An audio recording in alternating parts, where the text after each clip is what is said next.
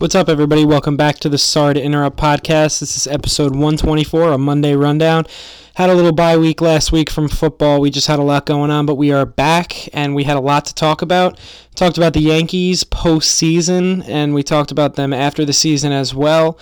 Then after that, we talked a little Astros and Nats because they are actually still playing baseball. Then we went over the new manager hires.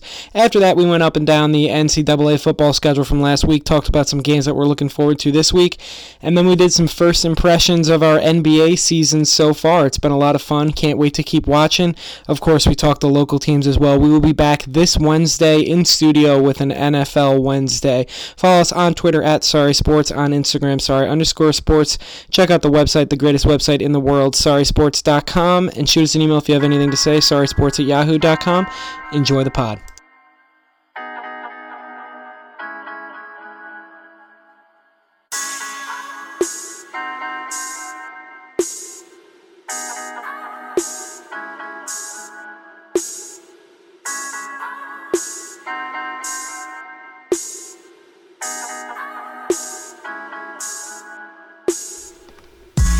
Everybody. Welcome back to Sorry to Interrupt. Sorry for the bye week last week, but you know there was a lot of stuff that came up, and sometimes you know unless people want to start chipping in and uh, and paying for us and getting us some sponsors, this stuff could happen. But we're back now, Tom. What's up?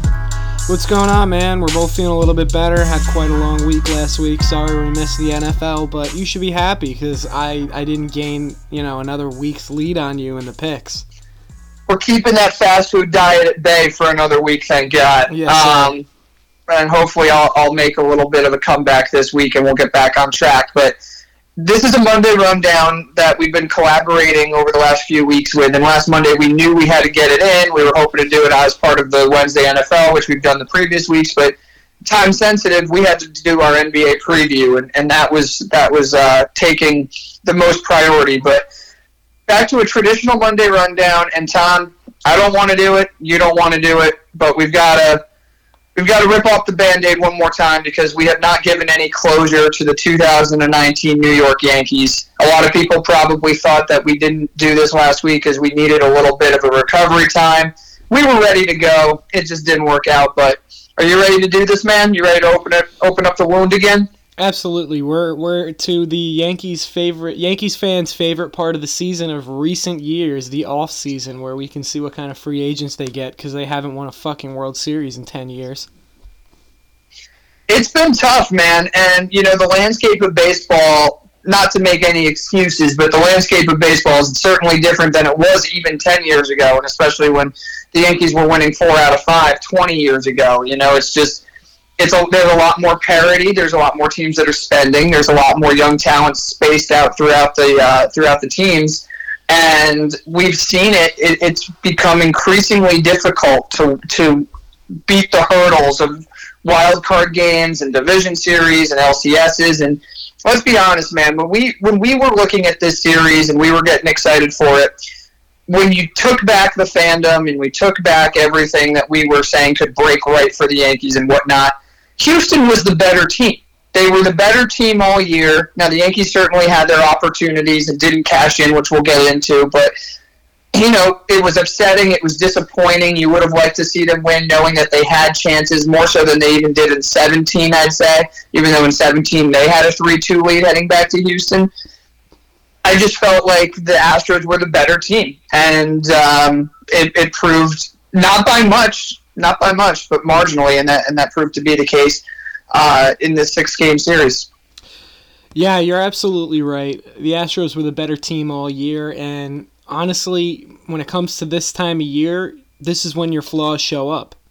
The Yankees were terrible with runners in scoring position. They lived in I mean they they had a billion home runs this year. That's where they probably got a majority of their runs. And you know, their starting pitching kind of came back to bite them in the ass and the bullpen I mean, when you don't have good starting pitching at the end of the day, sometimes those bullpen games that you throw, they're not going to work out for you. And, and I think that's going to be a massive focal point for this team in the offseason. Yeah, I think so too. And it's actually funny because past Yankee teams have made a lot of hay on home runs and not necessarily were the best situational hitting team. They were a top three team in the entire major leagues this year with runners in scoring position. I know, so I absolutely really, agree with you, but during there the was no trend that they well really just in the just in the Astro series they were they had a lot of big hits in that Twin series. Um, they just couldn't get it done because they faced better pitching. That was really to me the problem. And again, you had guys who you need to come up in big spots that were just anemically bad in this post in that series in particular. I mean, Encarnacion, I think he was one for thirty. Gardner didn't do much. Um, you know, Stanton hardly played. Um, you know, uh, Didi was a non non factor. Sanchez was horrible. I mean, they had up and down the line, even uh, up until Game Judge. Six. Urshela Urshela hadn't done anything. I thought Judge actually had a pretty good series. I mean, given the fact he's a strikeout guy, he hit a couple out and he had some good at bats. LeMahieu, Torres, and Judge, I thought were the best hitters in this lineup. Um, it's depressing other when that, Judge is one of your best three hitters, and he really he didn't play. I mean, listen, defensively, an all around game, I thought he was excellent. But when it came to hitting with runners in scoring position, and you can go all analytics on me here if you want, he did not perform too well. I know he had a big home run in the series and whatnot, but runners in scoring position, it was super disappointing. So this is why, though, you know, when we talk to people or we talk amongst ourselves during the regular season as to okay, how is this team built? Well, you see in games like this, it's inc- it's very difficult to string together four, five, six hits against a pitching staff like Houston's. So you do have to be reliant on the home run. Like it, it, that's that to me is one of the dumbest arguments that I hear. Because and Boone says it all the time what are the likelihood? What is the likelihood of getting four, five, six hits in an inning against a Justin Verlander or Gerrit Cole? Basically, next to nothing. So on the mistakes that they make, you have to be able to hit out. Didi just missed that one in Game Three that would have actually given them the lead at the time. He hit it all the way to the warning track, and really all it was was they weren't they didn't hit the home run. They didn't capitalize on the mistakes. And Gerrit Cole in Game Three uh, Justin Verlander in game two, even Zach Greinke in game four. The Yankees had them on the ropes multiple times in each of those games and were poised to break through and just never could. To your point, the Raiders in scoring position completely fell apart in this series. Absolutely. And listen, we kind of probably we probably sound like a pain in the ass because the Yankees are in a really good position to compete for the years to come. I mean, they have more money than God. We'll see if Hal Steinbrenner can open up the purse strings just a little bit this year. I'd like to see it, especially we're going to talk about free agency in a little bit. But going up and down this team, their bullpen is still going to be really good. Even if Chapman opts out, I think they're going to re-sign him. And he just that'll won, be interesting. He just won reliever of the year, by the way, for the AL. Yeah, that'll be interesting. It, it's going to depend really on is he trying to maximize his annual value and he and he'll maybe just seek another three or four year deal, or is he really trying to get another five year deal? And I think if it's if it's the latter, I, I hate to say it because yeah, he's great and. After I seeing what they did with Patrick Corbin, who I'm going to bring up in a few seconds, I, I don't, yep. I don't, I think they're going to stick to a year, and they're not going to change their minds. Yeah, I think too, and that might be the better case because his velo has dropped. He is still great, but he had hiccups last year. This was the best year he's had as a Yankee, up and down the line, and Absolutely. obviously culminating in years as well. Exactly, man, and I think that's huge for him. And he has, you know, almost mastered that slider now, where okay, he's not throwing 104, 105 anymore, but he's throwing 100, and he can still get it up to 101 and he's sna- snapping off that slider. I mean, that's still a, a, deadly combination. It's just uh, can you pay a closer twenty million dollars a year, or you know, eighteen million dollars a year for another five years when with all the mileage he has on that arm?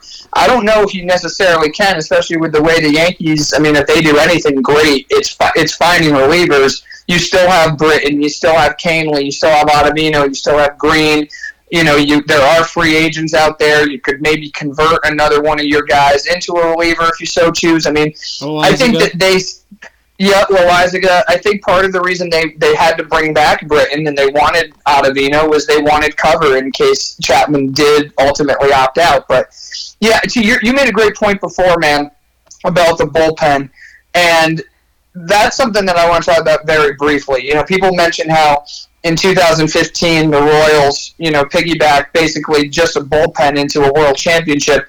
People don't talk about how great they were at situational hitting either, but you know, you watch these guys pitch every day.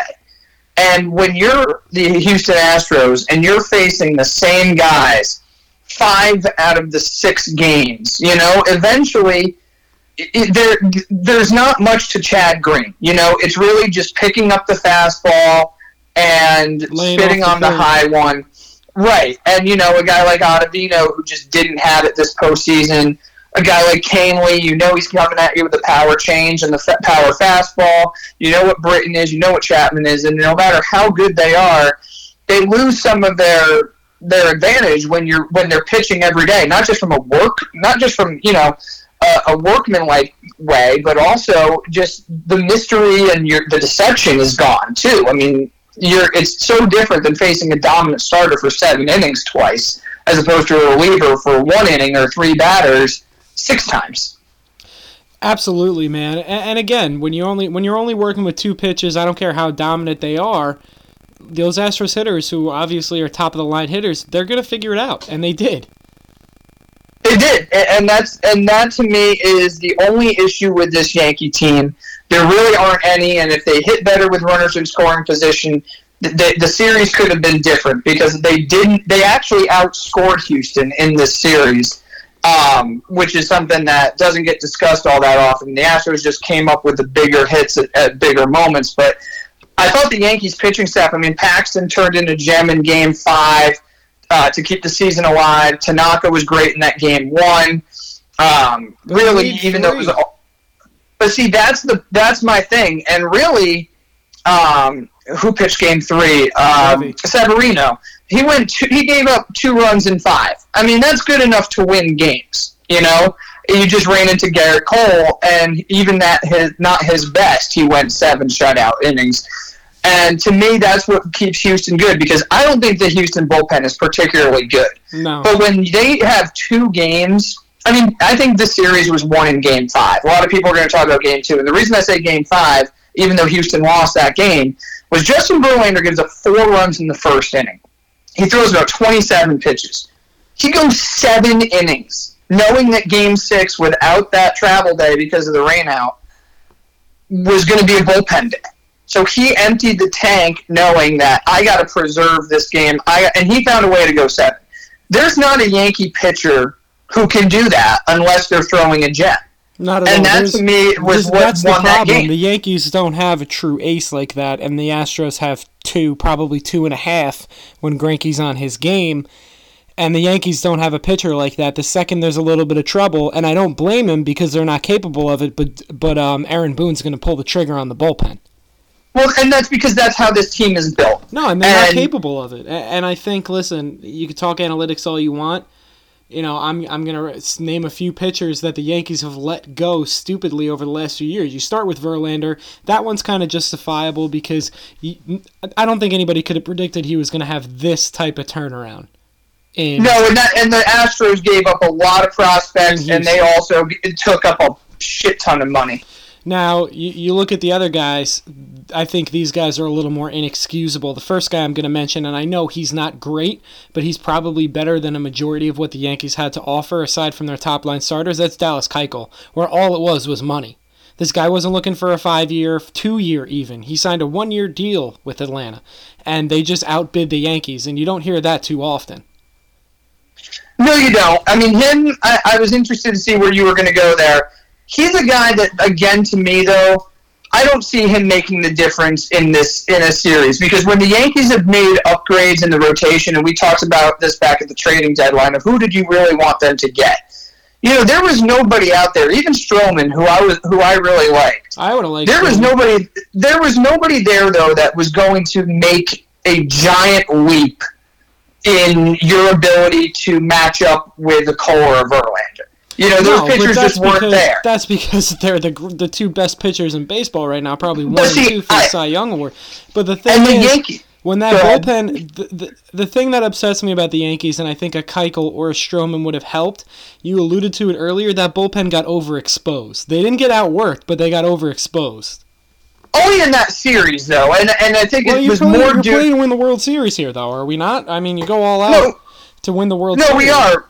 I just think that's how that team was built. Meaning that if you got a Stroman or Keuchel, and let's say they pitched over a Severino or over, you know, a Hap in a game six when Hap went, I think, two or three innings, and you replace Ke- him with Keuchel, are any of those guys the guys that you're going to say, okay, that's why we won? Because they they, they were going to pull. They're going to pull a guy like that anyway because the team is built around the bullpen. So if you give me five good innings, you're coming out unless you are top of the line t- tier, which is where I want to get to the next guy. Obviously, to your Gerrit point, Cole. and that's Patrick. I was going to say Patrick Corbin. Well, Patrick Corbin slash Gerrit Cole. Patrick Corbin, it was about what the extra year, right? The Yankees offered him four. he didn't want to go. They didn't want to give. They didn't want to give him six. It's a fucking shame. It really is. And, and not trading for Gerrit Cole is another shame. And maybe they get him this offseason. I'd really be interested to see that. But they should have traded for Cole or signed Corbin. One or the other. Two obviously would have been incredible. So the more egregious one to me is Corbin 'Cause because only money. again that came that came down to money and years. And what I don't like about this new age Yankee philosophy, and there's not much to not like. I mean, dude, they've won 203 regular season games in the last two years. They've been to at least Game Six of the LCS two of the last three years. They they scout better than just about anybody. You look at this year, the hashtag Next Man Up slogan. That I mean, because of 30 players on the IL, they still won 103 games. There's a lot to. There's not really a lot to get upset about, but you know, I'm not a proponent of throwing money at the big guy all the time. You've got to look at circumstance, but if you were serious about Corbin, which all indications were that they were, you knew somebody was going to give him six years. So if you knew that you weren't going to go that far, then why did you even entertain that? You know, you have to overpay for these guys. You're not going to get a top of the line free agent starter at your price, probably. I mean, we saw what happened with CC and Burnett when we got them. Now Burnett was a little bit of a shit show, but in 09, he he had some big games. But CC was your ace. If there's no CC on that 09 team, there's no World Series, and we're talking about not winning a title then since 2000. Now. CC had some tough years there in the middle with injuries and his personal life and figuring out how to become a new pitcher and then you know he eventually did and he gave us a few good years and but the back end of that contract's nasty most of them are but you can live with that if you get a world series out of it Absolutely. and cashman always preaches cashman always preaches we need to win championships. Well the only way to get championships is by starting with a championship. And if Corbin sucks and he gets hurt, or if he never pitches for you again, but that first year he's the difference maker in you being a World Series team or not, I'm sorry. If you're gonna if you're gonna say you're swimming in those waters, you got to jump in. You can't wade out there and doggy paddle. You got to go fucking get their guy. And I'm gonna be interested to hear about Cole. The reason I don't blame them about Cole is even though I really wanted him a couple years ago was because all trajections of his of his career were pointing up. You had seen that with Pineda. You had seen that with Eovaldi and you'd seen that with a couple of other pitchers that the Yankees had gone on and get. Remember, Gerrit Cole was not this unstoppable force in Pittsburgh. He was a guy that was that always gave the flashes of brilliance, but wasn't you know anything like this. And do you remember what the Pirates turned down? It was Miguel Andujar and Clint Frazier. Now, Miguel Andujar might be considered a bit of an afterthought right now because of Gio Urshela. And but we can't have that short of a memory. There is no Yankee playoff team last year without Miguel Andujar. Because Brandon, if, it, if you play the fallacy of the predetermined outcome, and Brandon Drury gets hurt, who the hell's playing third base last year? Neil Walker was probably going to be their everyday third baseman. Miguel Andujar was second in Rookie of the Year, and in my opinion, should have won it. So I don't blame them necessarily for not overpaying at that time. I again, like Verlander, didn't see Cole becoming this, and sometimes you just don't get it. To me, out of the three, Corbin was the most inexcusable. And if you are going to target Cole this offseason, you back up the Brinks truck, you swallow your pride, and say, "Fuck it, we got to get this guy." That's it. That's all it is to me. You're absolutely right, man. And you said there's not too much to complain about, but I'm in the shit for championships. Uh, I'm not watching these fucking games to get excited for the off season. And I'm not. No, it's, You know what I mean? And, and I the thing that I don't like about the Yankees is the arrogance and the pompousness because listen, I mean, I know there's 27 banners hanging, but there hasn't been one hanging since there hasn't been one hung since 09. So shut the fuck up and start spending a little bit of money. Start running well, this team a little bit better because you're right. Well. The analytics are great. The scouting is phenomenal. They've got they've got one of the best farm systems in baseball, top to bottom, and they seem to make really solid acquisitions when it comes to a guy like DJ LeMahieu and whatever. But well, I was just going to say, all we World did Series is when you pull that trigger on the big guy.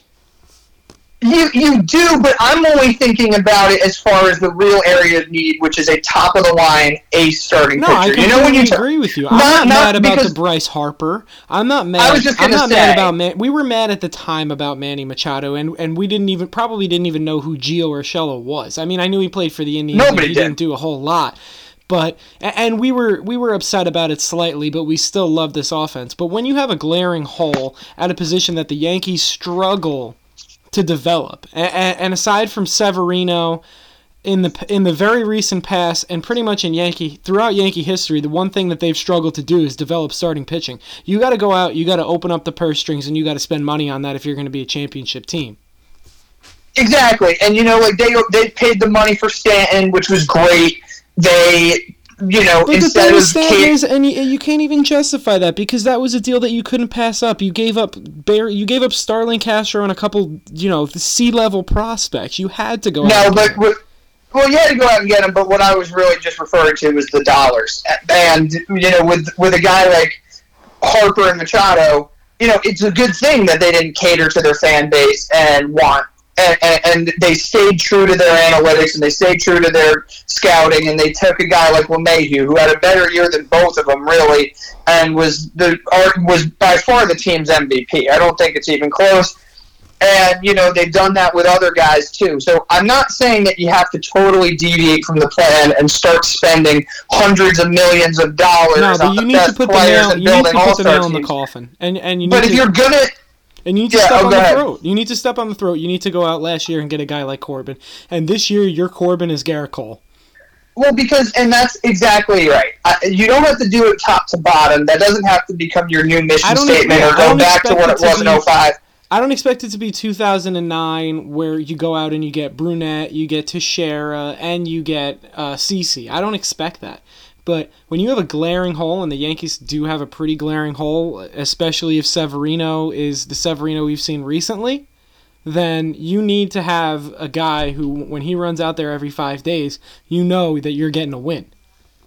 Yep, and that's exactly how I feel. If you're going to say and constantly say elite starting pitching is what we're targeting, and elite starting pitching doesn't become available all that often, if it only comes down to you didn't want to give a sixth year to a guy then you know what? That was really the bad job on you because if they had that off season, I mean, they go out and they get a James Paxton, which I love, and I still think he's going to be really good. And he showed he was great down the stretch. It's not elite, but you know, you, give the you give the two year deal to Happ, and at the time, and even in early into the season, I liked that move because he had shown that he can win in the AL East. He's not flashy, but you know you're getting six or seven innings from him every start. Well, he turned that into four two thirds or five you know, you, you, you paid a 36 year old instead of going out and getting the 28 year old. And I don't think it's because they're trying to be cheap. I just think that they're saying, okay, we don't need to give six years and 200 million to Patrick Corbin when we can trade for a James Paxton and we can re-sign a Jay Happ who went seven and zero oh for for us down the stretch, and we have a Luis Severino who's our who we who we're counting on, and we have a Masahiro Tanaka. You know, I, I understood what their what their thought process was and for the most part again they won 103 games and their mission statement is still we're building around our bullpen. So they they don't feel that they need to necessarily pay up the ass for starting pitching when your bullpen is what ultimately is going to win you win you a championship. But there are exceptions and those exceptions are guys like Gerrit Cole in free agency and Patrick Corbin in free agency and you know names of that ilk and if you're if you're not gonna if you're not gonna commit to that, then you have to understand that you run the risk of just not having enough horses when you get to this time of the season. I completely agree with you, man. So early, early, early what the Yankees need to do in the off season, I guess you would say prediction or our our checklist is get a get a lights out starter that's named Jared Gerrit Cole. Bleh, Jared. well, yeah, and we'll see what happens with Strasburg too, because he can opt out of his deal I with. Washington. And the question is, is does he want to go out? Does he want to re-sign with the Nats? Slash, will the Nats re-sign him? Does he want to go out west, back to San Diego or California, where he's from, or will he entertain whoever the highest bidder is? I think, I think the Yankees have to walk away. This is, you know, only obviously if if Strasburg opts out. If Strasburg opts out, you have to land one of those two guys, and that's it to me, that's a successful offseason. But I've got another trade for you that I can see happening because there have been low key whispers of it over the last few years, although nobody's really bought in because the team that would be trading this player have been in contention. I would not be shocked if the New York Yankees swing a trade for Francisco Lindor of the Cleveland Indians. They said that the Dodgers were the favorites for that, but I, I that The would Dodgers be could be the favorite, but the Dodgers have Seager unless they're going to trade him to Cleveland.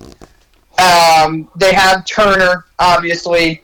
Um, they have they have players. I, it'd be hard to imagine where they're going to fit him, but we'll see what happens. Who offers the better package? I do believe Cleveland will trade him because so what do you think the Yankees offer would have to be to get a guy who is a top probably three shortstop in baseball when he's healthy and when he's playing at his best he's the best shortstop in baseball Well, yeah, I think well already what you're doing is you're saying thanks, Didi, for everything, but we're going to let you go. obviously and we're gonna and we're gonna build around Gleyber Torres. I think, as ridiculous as it sounds, before I get to the trade proposal, is it his best position? No.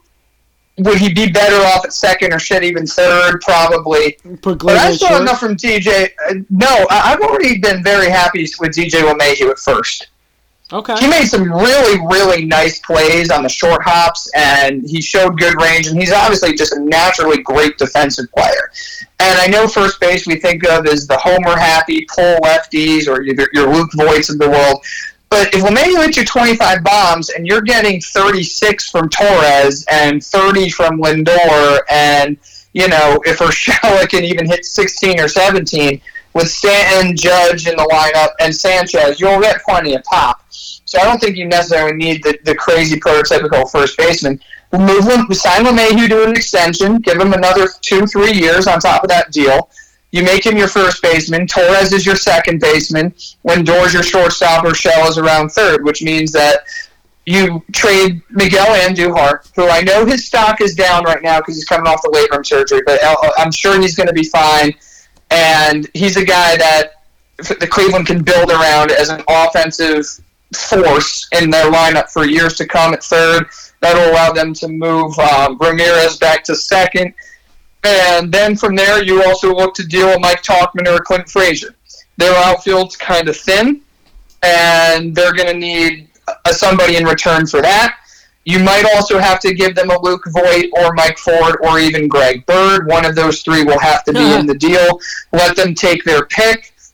And then you're probably going to have to throw a starting pitcher in there too, or a good relief pitcher. You could maybe do it from the minor leagues, or you could say, here's a Luis Cessa, Domingo Germán, Jonathan Loaisiga. It's going to take a lot.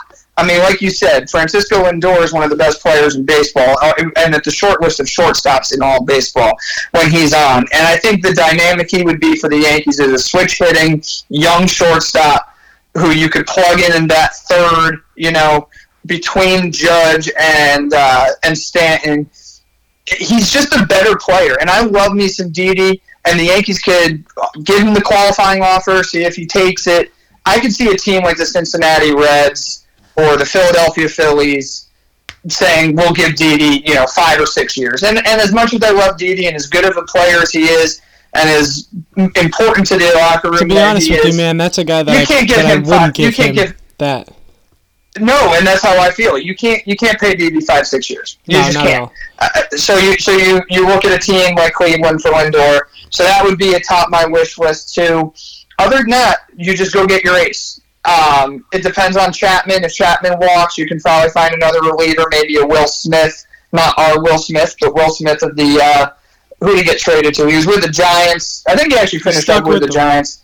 Yeah, and then um, you know maybe a Daniel Hudson or something like that. You know, just just see what's out there. If Chapman leaves, you'd like to bring another guy in, but that to me really is it. Um, I wouldn't look to trade Andujar. I really wouldn't. Um, but you know, this is becoming clogged, and after watching that game six and what Urshela did, I mean, the guy had four hits, hit that home run, played sparkling defense all year. I mean, if you want to talk about if you're buying stocks, he's about the, the highest of the list if you're looking at, at projections going forward. So absolutely, uh, no it's not against it, the it's not against Andujar. It's just if you want the total package of D. I mean, we saw how many how many runs, how many times did we watch the Yankees on defense this year? and say we won that game because of our defense. Yep. Uh, more than I can recall in years. So no, no doubt in my mind. I think that's important. Yeah, no. How you? What are you, right. what are you thinking? I'm I'm in complete agreement with you here. Go and get your ace. Spend what you have to spend. If it's a guy of Gerrit Cole or Stephen Strasburg's level, you know, put a couple more put a couple more chips in front of them in front of them. Because listen, you saw it with Corbin. Who gives a fuck that he was a Yankees fan? He took the bag. Of course. You know, and, and, I hate when they try and play off this Yankees thing. It was the same shit with Bryce Harper. Oh, Bryce Harper used to be a Yankees fan. Well, he's not fucking 12 anymore, okay? Like he's not playing in the Little League fucking World Series, telling you that's his favorite team and his favorite player is this. They're in. They're in this for the money. They got to earn money too, and I don't blame them. This is a fucking business, but stop playing it. Stop playing it off like, oh, we're gonna give him a little bit less. He's gonna take a quote unquote hometown discount. These guys don't owe you shit. Open up the bag. George Steinbrenner's fucking rolling over in his grave like I'm rolling over in my house right now because you're not spending the money on the guys that you need to spend. And the last thing I'll say, because we're gonna ta- we're gonna talk about the Yankees all off season, especially if they don't make the moves that are necessary. You've been a Stanton defender now for a long time, and I've been in your mm-hmm. corner. Mm-hmm. And I don't question the guy's skill. Again, a, a, an average year for him is a is a Bryce Harper MVP year. But this guy, man, I mean, he cannot fucking stay healthy. I don't know if he'll ever be healthy. And it's well, a real think, shame. I think we really need to put the pause on that whole talk because he's not a guy. This year was a lost year, but it was a lost year for Severino. It was a lost year for Betances. It was a lost year for a lot of Yankees. So and every year, so so are we just gonna say this till his what is he have six seven years left on his deal? I'm thinking maybe eight. Are we just going to say this every year when he ends up on the IL for 50 plus games? Oh, it can was just remind, another loss year. Can you remind me of how many games he missed in 2018? How many games did he miss? Three. He played 159 of the 162 games in 2018. In 2017, he missed no time because he was an MVP. In 2016, he played 125 games. He had only one stretch of time where he missed more than this, and this is when he got hit in the face with a baseball. I understand that that's a fluke time, injury, but this guy seems to be on the IL a lot more than he's not. Listen, it was a stretch this year where it was a shoulder, to then it was a biceps, to then it was his knee, and because his knee never recovered, he you know busted it down the first baseline and his and his quad strained that's going to happen, man. I mean, he shouldn't have been playing, period. And it's a, I think it's a goddamn shame.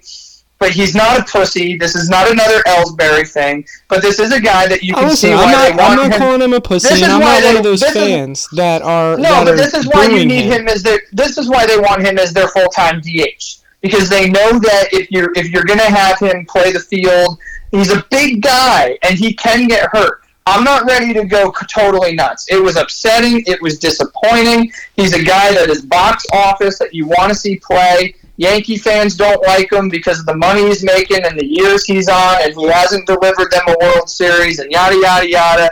And I totally get why people feel that way, but you need to calm down. It was year two. Everybody else got hurt on this goddamn team. I got a lot of questions about the medical and training staff, which Brian Cashman addressed and said that there could be changes coming. All right. Everybody got hurt. They had multiple injuries. They had bad setbacks after setbacks. I'm going to chalk this up to a year uh, because you can say the same about Severino now. And you can say the same about Judge. Judge has come I'm back and he's never missed a year. I'm worried about all of them, and I don't question. I'm worried skill. about all of them too. No, you don't question their skill, and you don't question their heart or toughness. No, not you, at all. It's upsetting It's disappointing, but if Encarnacion could have done anything in that series, you know, the Stanton injury wouldn't have looked as bad because they probably would have been advancing and playing right now. Um, so that's really all I'm going to say on Stanton. It Listen, was a all I have to shitty year. Now is not the time to defend him, but it is what it is. It's in the mail, courtesy of Sorry Sports. I got you some yoga classes. Lay off the fucking weights for a little bit. Get a little more flexible because clearly you're doing something wrong. These soft tissue Yeah, I- injuries, bro, they're no joke. Well, the well the knee was when he was sliding to third, and he just tore up his whole knee. I mean, again, like it was it was a year where a bunch of fluke shit happened. I mean, Tauchman tore his quad or tore uh, strained his calf rather, just running in on a on a single to left field. Like anything that could have gone wrong for these guys, pretty much did this year. And now what you do is you look for him to hit the reset button and hit a, and have a strong 2020 and going forward. That's what it's going to be. I think if he if he's the full time DH and he's not in the field nearly as much, and he has a full off season to get better, that's what you're that's what you're going to get. But I understand the concern. I need some I, I also bro. I'm tired of these fucking injuries.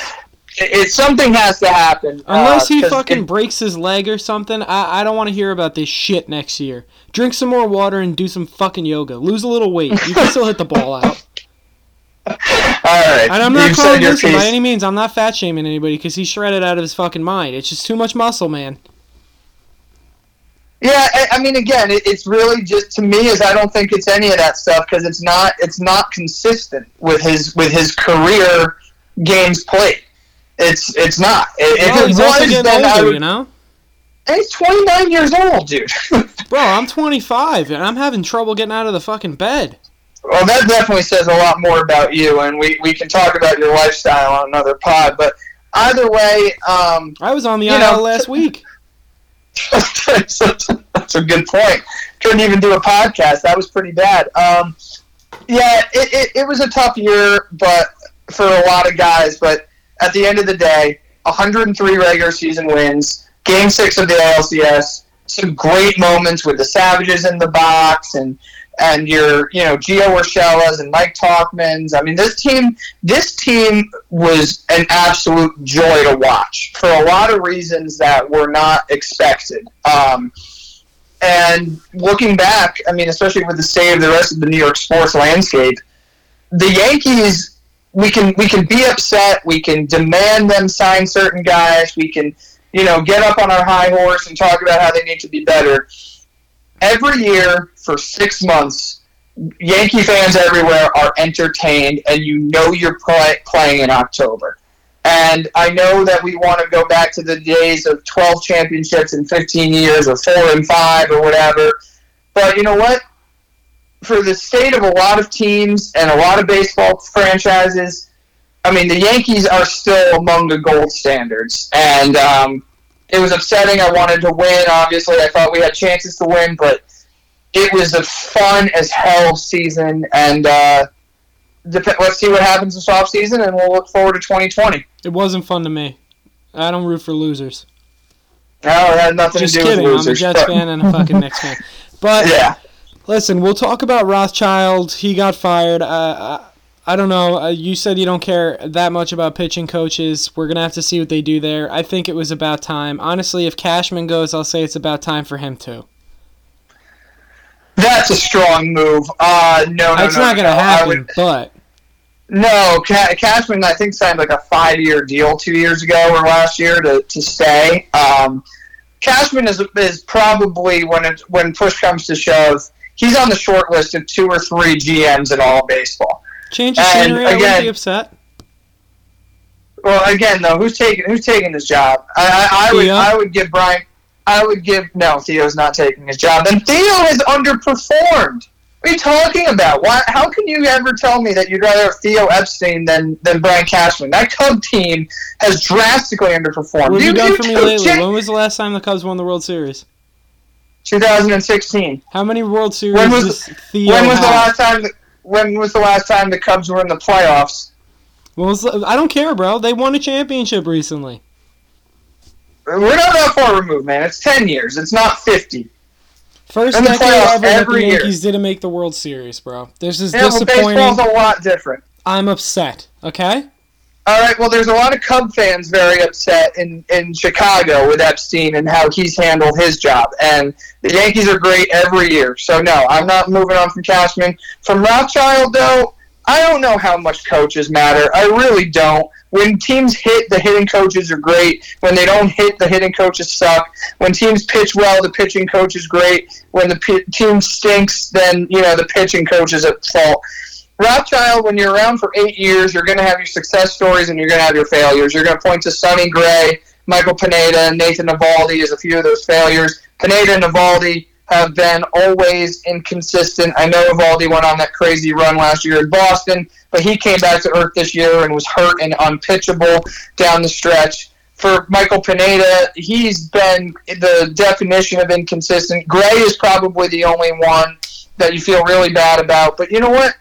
I don't know how much of that was pitching and getting along with Rothschild and how much of it was New York. I'm sure it was a combination of both. And again, you're going to have your success stories and you're going to have your failures. Tanaka's been able to pitch to a high end level with a 10% tear in his UCL.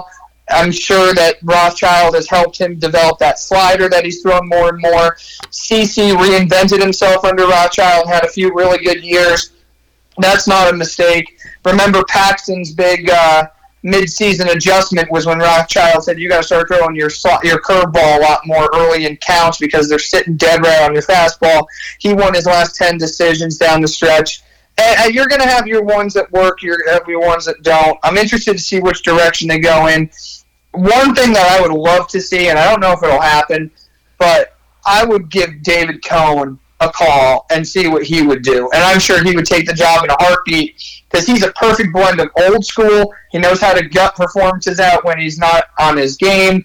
And he's been around the Yankee organization, obviously, as the yes announcer. But he's also just huge on analytics and sabermetrics and spin rates and all that shit that the Yankees front office loves. I would love to see Coney in the dugout. I think he'd be great with Boone. Um, I don't think it'll happen, but it's a name I'd love to see. Just from an optical standpoint, you know? I agree with you, man. We'll have to see what they do in the offseason. It's going to be another long one before spring training, but it creeps up on us every year. They fly by. So let's talk about some teams that are actually playing. It is 2 2 right now. 3 2. I'm sorry, 3 2. The Astros won again last night. And at the beginning, the this um this national team was looking like kind of a team of destiny, but I think the Astros are too good for even a team of destiny. I think they're both teams of destiny. One has been the best team all year, and those teams usually win, and the other one has more of that fairy tale component. But it, it definitely has been a tale of two series, and it's very rare that the home team hasn't won a game, and uh, that's where we stand. Um, I think the series uh, swung last night when Max Scherzer has the didn't make his start with a pinched nerve in his neck, and Max Scherzer is the definition of bulldog, and he is just as tough as nails. So if he didn't take the mound in a World Series game with the series tied, you know he was legitimately hurt. Um, Joe Ross got the start for Washington. He wasn't terrible, but he missed badly on a couple of pitches. And Gerrit Cole was Gerrit Cole last night. Um, I don't really know what else to say. It's been a series that has seen a lot of great starting pitching, uh, some good situational hitting, some surprise at bats. Yordan Alvarez finally went deep last night for Houston. But now, game six tomorrow night with Verlander and Strasburg, a rematch of game two, which saw Strasburg completely outduel Verlander. Verlander has not won a World Series start. Can you imagine that? He's 0 6 wow. between his days in Detroit and Houston. Um, the obviously the the Astros are hoping he reverses that trend tomorrow. Lucky who do you like in Who do you like in Game Six? Uh, I think he wins his seventh start, and I think the Astros win the World Series. To be honest with you. Yeah, it, it sure is looking that way, right? I mean, they get Game Six at home. They won the Game Five clincher at home against Tampa. They won the Game Six clincher at home against the Yanks. I'm, I would be very, very, very surprised if um, that trend doesn't continue. So uh, I'm going to agree with you, and I think Houston wins a close one tomorrow. I'm thinking something like five three. Yeah, I don't think it'll be. I don't think it'll be a blowout on either side, but I do think that Houston has a little more firepower. They've also been here before, and those clutch guys are coming up in clutch situations and taking care of business. Bregman started to turn it on a little bit after a cold start. I just think Houston's got too much firepower. It was a fun year for the Nats. Soto is an absolute stud. He's 21 years old, which is unbelievable. It really is. It's also depressing. well, I mean, dude, look what Gleyber Torres did this this postseason. Oh, 22. It's nuts. Oh my god. I mean, it's nuts. I think the Nats have a good future ahead of them. We'll see if they can hold on to some of this pitching that they have. I know Scherzer's there for a while, and obviously Corbin. See if they can hold on to, to Strasburg and maybe build up that pen in the offseason.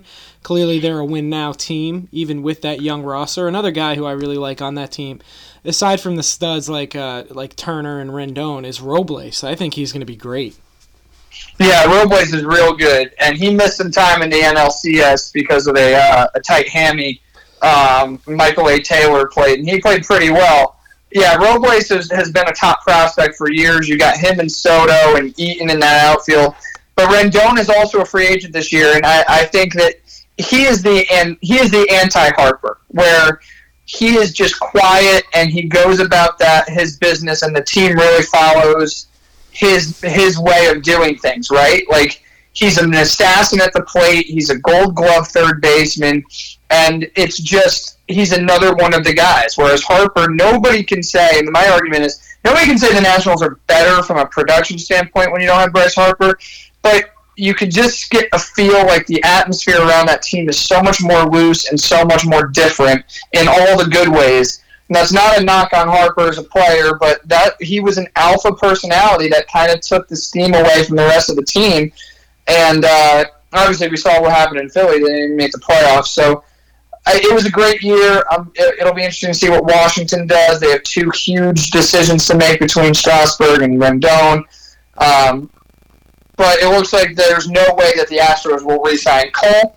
So we'll see where he goes. Hopefully, pinstripes. If not, he won't be returning to Houston. And they might look and say, despite how good their young core is, this might be the last one they get because it's hard to win. It's hard to win in baseball to, these days. I absolutely agree with you, man. Let's talk about some hirings real quick before we move on to uh, my favorite NCAA football. All right, so this one was a little surprising to me, but it became less surprising when the when the Cubs went out and got uh, Cody Ross. Phillies David hired Joe Girardi. David Ross, sorry. Okay. David Ross, yeah. I don't know who the fuck um, Cody Ross is.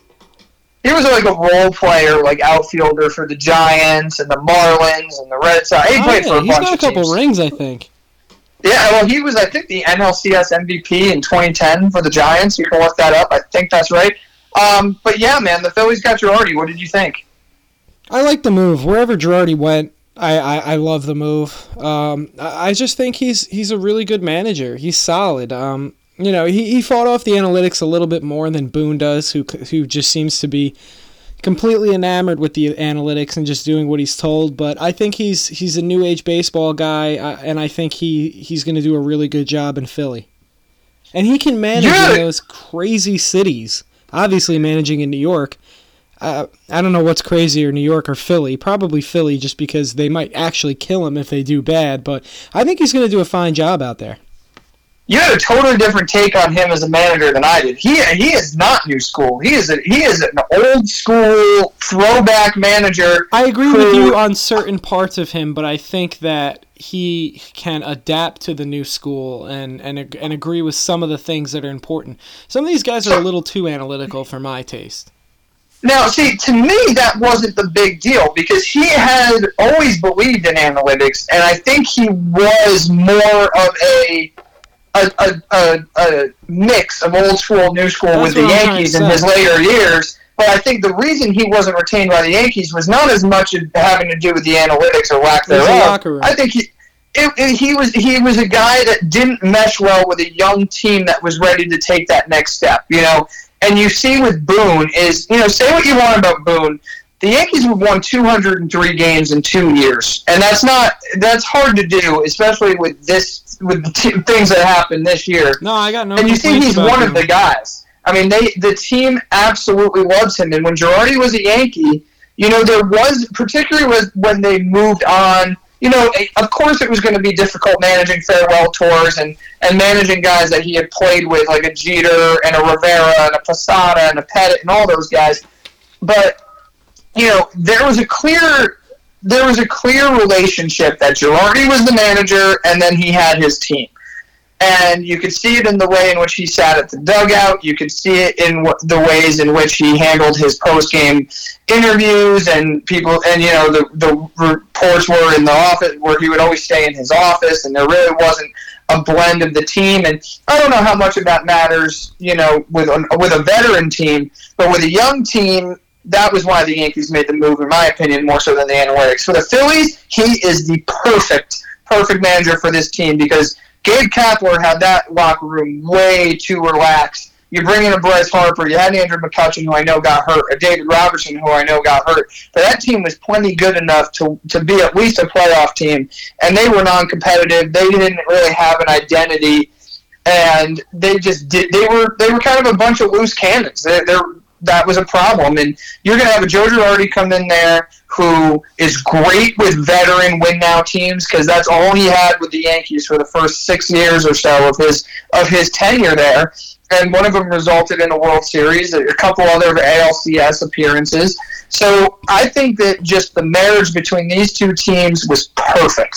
I don't think that the Mets made as much sense aside from the fact he's managed in New York that's a still a younger core team that they say they're in win now mode, but they have some they have some juggling to do as far as their roster. The Phillies are too damn good to not be a playoff team, and I expect them to be one of the top four or five teams in the National League next year, and it's legitimately going to be because of Girardi, don't you? I agree with you, man. He's much better with win now teams, and that's kind of what I was trying to say. You said a little bit better than me. I, I think he's built for a veteran team. Now looking at the Cubbies, I don't know how to feel about Cody Ross. It's kind of the same thing as Aaron Boone last year. Whatever his name. David is. Ross. You know me with the names. We just bro. talked about who Cody Ross was. I know you're bad with names, but we just talked. We just corrected it two minutes ago. I'm moving at a thousand miles a minute, bro. I'm making fucking big decisions. These I'll leave these small decisions to you. So David. Small, Ross, yeah, although you know what? How about you put your ba- your big time decisions at bay while you do a podcast and get the name right? Can't do that, man. Can't do it. Well, um, you're you're suffering. David David Ross. I think I think all the fans are laughing, but David Ross. I, I do. Do you know how to feel about him? I mean, I know he he was a really good analyst and, and a great catcher for a long time, backup and starter for a couple World Series teams. So. I mean, obviously he's a great player and he knows the game really well, but I, I don't know how he's going to fit in there. I know they love him, but sometimes that doesn't make you a good manager. Well, one of those teams that he won a World Series on was the 2016 Chicago Cubs, where he was the backup catcher to Contreras, and he hit that big home run in Game Seven. And he was a glue guy, and he was basically, you know, we talked about what Beltran was his last year with Houston, basically a de facto manager or coach on the field, and that's what David Ross was. Uh, he reminds me a lot of Joe Girardi in the sense of back former catcher, used to being a, a starter and a backup, had won world championships, and was considered, you know, one of the glue guys on that team and one of the most respected baseball minds on whatever team he had been on.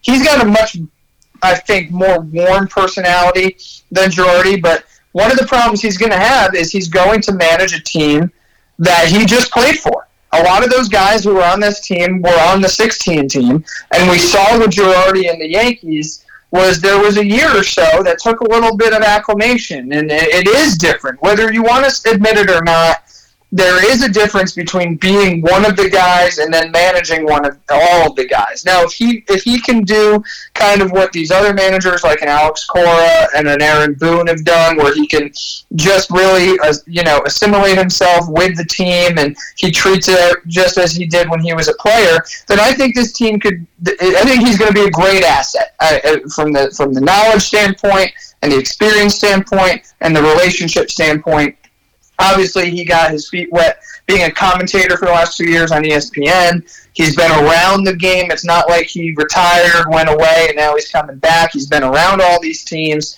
I think it was a really good hire for the Cubs. It did make sense. There are a few questions, but I don't question these new managers nearly as much as I used to because it, it's just a, it's different now. I mean, what, what managers are asked to do for the most part, especially new ones who are trying to start new identities with teams, they are basically asked to be PR guys and get along great with their team. And that's what David Ross is going to do. I don't have any question about that. He might lighten up the mood because I do think it became a little bit toxic there with Maddon towards the end. So I think this was a really good move by them. I agree with you. The now Maddon was hired by the Angels. I think that's going to be a nice match out there. They're they're one of the they're one of the front runners to sign Gerrit Cole as well. They are, and I think that that's going to be I something want to talk that, about that. No, I, but I think there's only a couple of teams that Cole's really going to be that he's going to get play for, and that's the Rangers because it's the, it's Texas and they're opening a new ballpark.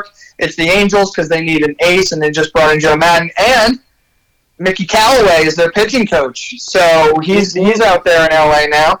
Um, and the other teams are going to be the Yankees and uh, and the Dodgers, and I think that that's pretty much it. Um, I, I'd be surprised if there's anybody else that that moves in on him.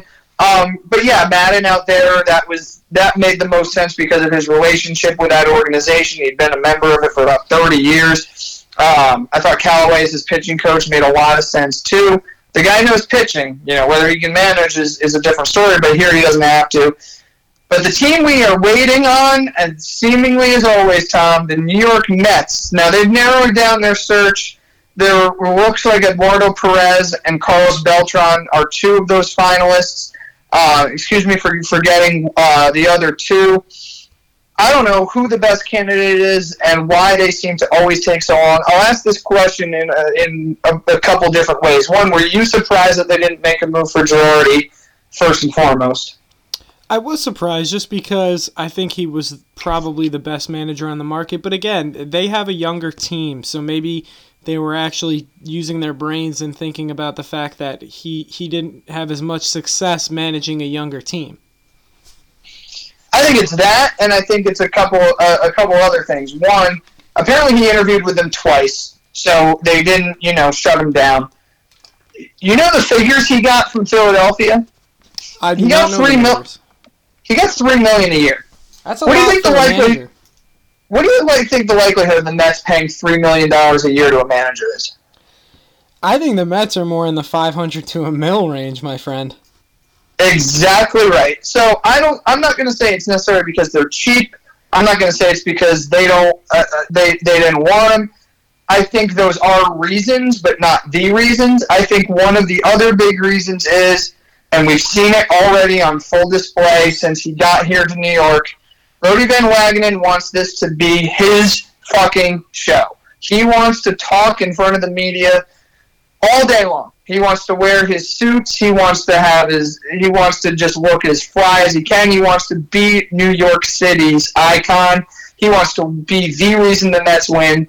And if you have a Joe Girardi or even a Buck Showalter who they haven't even called in for an interview, which I think is egregious, um, that's is no longer going to be Brodie's team. That's going to be Joe Girardi's team. That's going to be Buck Showalter's team. So I think he it was very diligent. Again, I don't think that's the reason, but I do think it's a reason. I think money. I think uh, you know big name overshadowing Van Wagenen, and I also think the fact that Girardi looked at Philadelphia and said this is just a better scenario for me, and Philly agreed was the other reason. But who do you think the best candidate is now for the Mets to move up, to move to? Because they got to figure something out soon.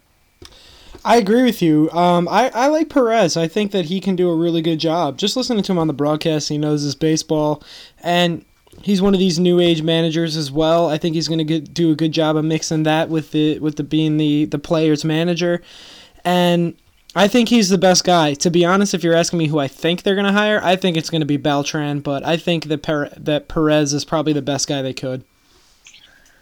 Those are very interesting candidates. I'll lean towards Perez with and, and side with you because he has been calling baseball games on ESPN now for several years. but he also does have yeah, he also does have managerial experience. He's been managing um, some of those um, Dominican winter winter no, the Dominican winter ball team. I thought he was the manager of a World Baseball Classic team as well. I can't remember. He could have been. I, I, I can't hundred percent acknowledge that. I'm not sure if anybody wants to tweet at us at Sorry Sports. Let us know. I do know though that he has been managing in the winter ball leagues, and um, you know, so even if that's not quite Major League Baseball, it's still managing. I, I think that he's a really good candidate. I think his personality would be great for the Mets. You wouldn't have to pay him a lot. He is certainly not going to overshadow um, Brodie Van Wagenen. Beltran's super interesting as a candidate, and for many reasons. One, he played for the franchise. He was argued he's one of the best franchise players the Mets have ever had in I franchise think he's the history. best outfielder for, for that ever played for the Mets.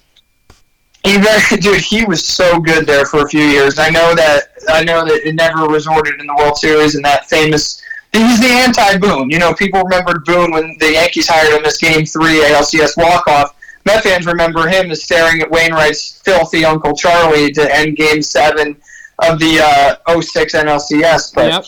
I, Beltran was phenomenal, um, and he obviously played for the Yankees for a few years, and he's and he served this year as a special assistant to Brian Cashman in the Yankee organization. Worked with spring training, worked with a lot of the young players, did some scouting. He knows baseball incredibly well. As I said before about some of these other guys, like a David Ross. Beltran was a major part of that 17 Astro team, not because of his production, but you know, just what he did for that young team that was getting ready to win. He's bilingual. He has he knows the New York market. Um, I think, and and there were reports that have surfaced over the last few years that when the Yankees were going through their managerial search, that remember took like over a month and a half. They had Boone, they had Hensley Meulens, uh, they had Chris Woodward, and they had Beltran.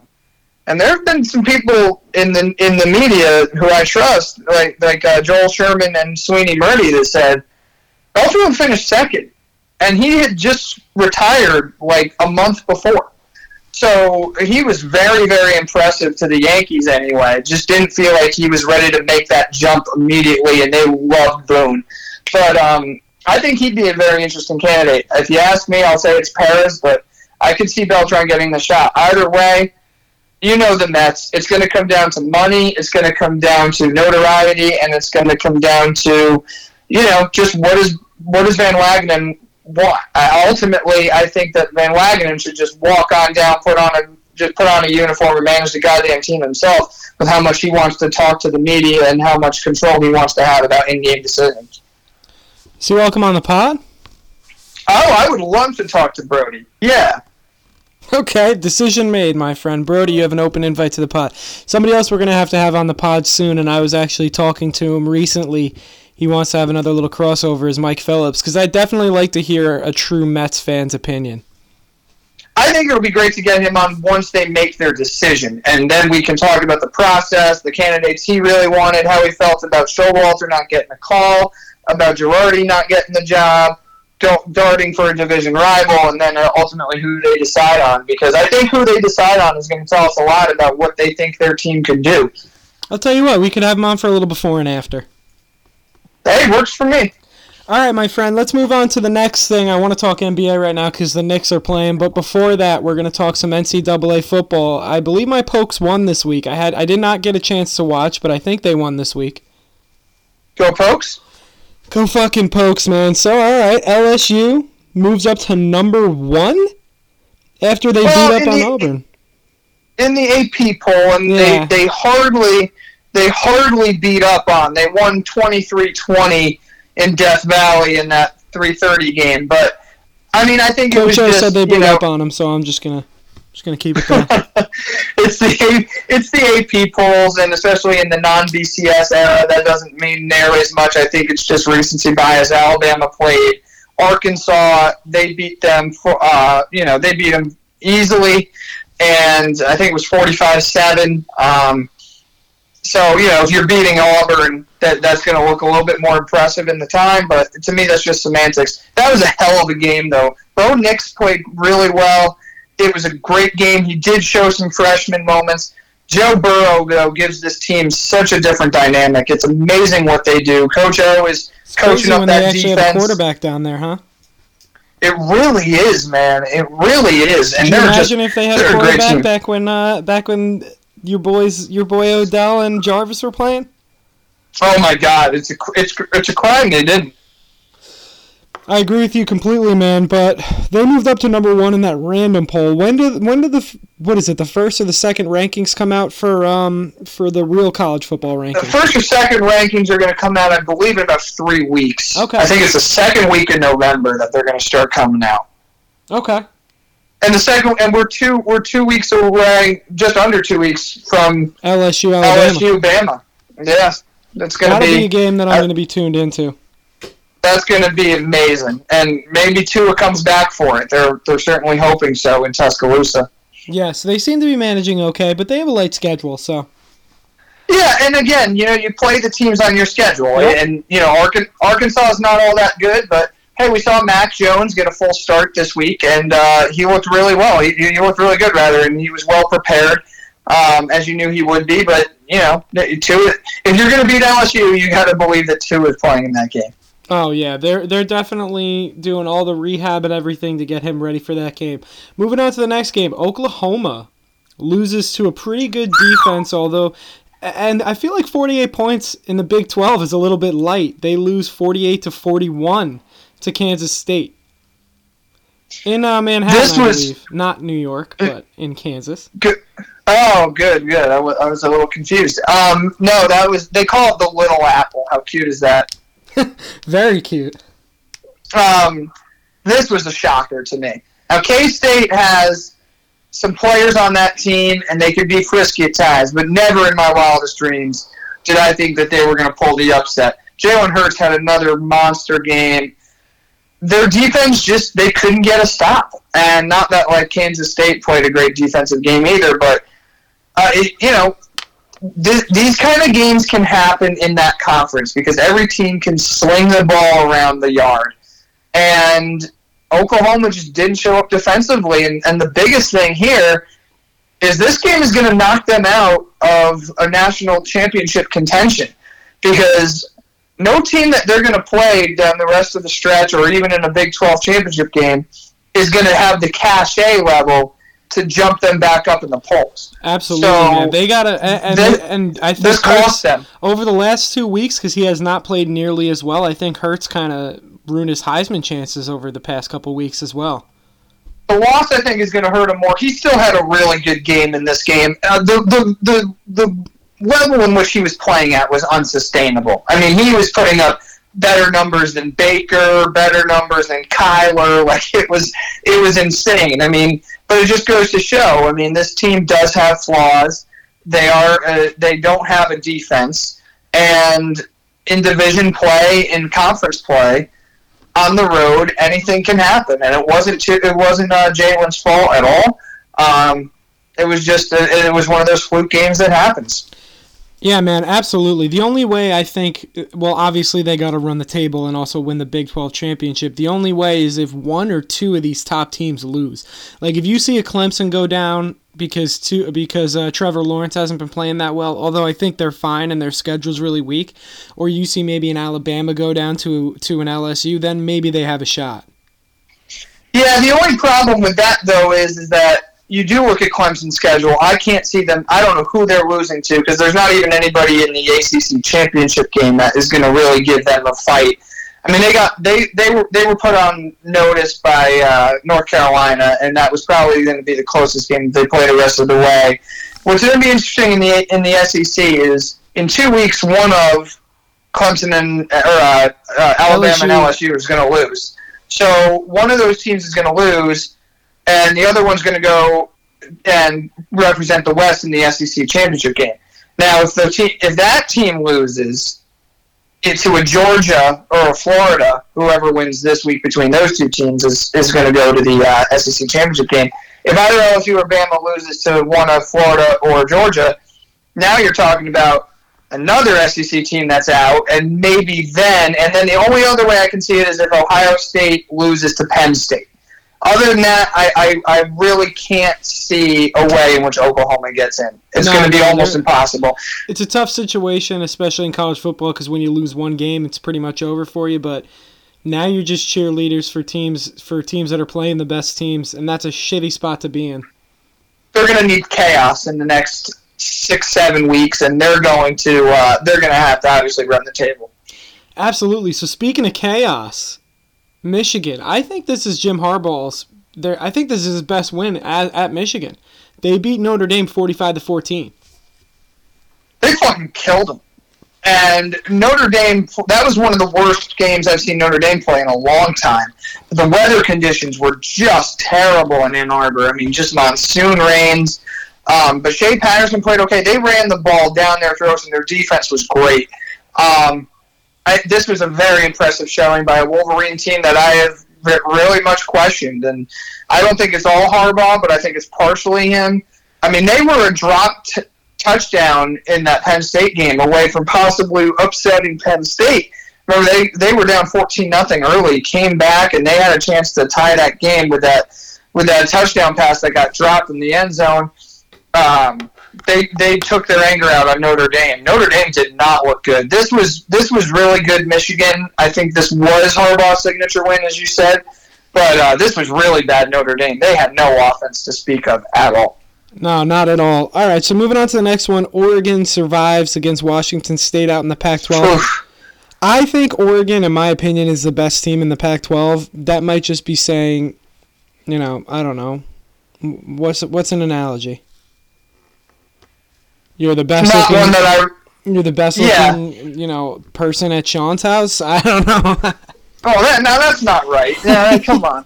Um, you're bad. You're such a bad guy. oh, I, was still owe you. I still owe you two minutes worth of compliments, but I really want to do that one in person. Yeah, a really good way to start too. There, you dick. Um, yeah. um, I have an analogy, but I really don't want to say it because it's just not right. Um, yeah, I, I do too, but I'm not going to say it. No, we, we don't mind going off brand a little, but even there's some things we can't do, especially if we're trying to get picked up by some sponsors. We don't want that egg on our face. But you know, this is another game. I mean, you could you could make a case Oregon, you could make a case Utah. I, I know I know they lost to Oregon, but but Washington's still a really good team. I, I don't know, man. I mean, just none of these teams do it for me because I look at They're not even close to the championship. You know. No, but they have. I mean, Herbert. I mean, this is a game where I look at for not nearly as much the standings, but I look at from a quarterback standpoint. And again, you have talent in your wide receivers. I know your offensive line is Well, really his best good. wide receiver's been hurt all year, and he just. Yeah, but you know what? He's got talent, and that offensive line keeps him upright. He's got to be better than this, in my opinion. My You're thing, not with, my thing with watching Herbert is I, he's got he's six foot what six foot five to six foot seven in that range. He's huge. and he's got he's got a rocket arm. He can really run too, but some of the more some of the more uncoachable things, I guess you would call it, um, like or, or maybe the things that he can develop into. Yeah, he doesn't have that. He doesn't really have great cadences at the line. He doesn't really seem like he he's poised and drives his team down the field, and he's not that accurate either. Frankie made a really good comp, and he was talking about he, you know who he is. In his opinion, was Jake Locker. Remember, Jake Locker was From at Washington. Washington, and he His was, was cut high- short due to injury. Yeah, he was a Heisman front runner. He was he was on a team that wasn't great, but he played real well. His draft stock was as high as he ever would have been. He decided to go back to school for his senior year. Didn't play nearly as well. A lot of his flaw, a lot of his flaws came out. He was still a first round pick, but obviously he just never worked. Remind me again, was he Jacksonville, right? No, Tennessee. Tennessee. Okay, so uh, either way, I mean, you know, they were drafting another quarterback three years later in Mariota, four years later in Mariota. So I, I don't. I, I I I looked at that comp. I was like, you know, that's not a bad one because Herbert, if he went last year, probably would have been, you know, the second one after uh, after Kyler, right? Mm-hmm. He probably So, would have been uh, a giant. He could. He easily could have been, and I and I, wa- I was I watched a lot of Oregon games when the Giants were sucking last year to to get a read on this guy. But there has been something amiss about him. You know, he's he's got every measurable you could possibly want. He's got every skill set you could possibly want. If you if you if you created a quarterback in a lab, it would be Justin Herbert. but he just leaves so much out there to me where I'm just scratching my head. I'm thinking, you know, you could be so much better. And I'm sure he's still going to be a super high draft pick because because of those measurables and because of those skill sets. Coaches are going to think they could rein him in, especially around all NFL talent.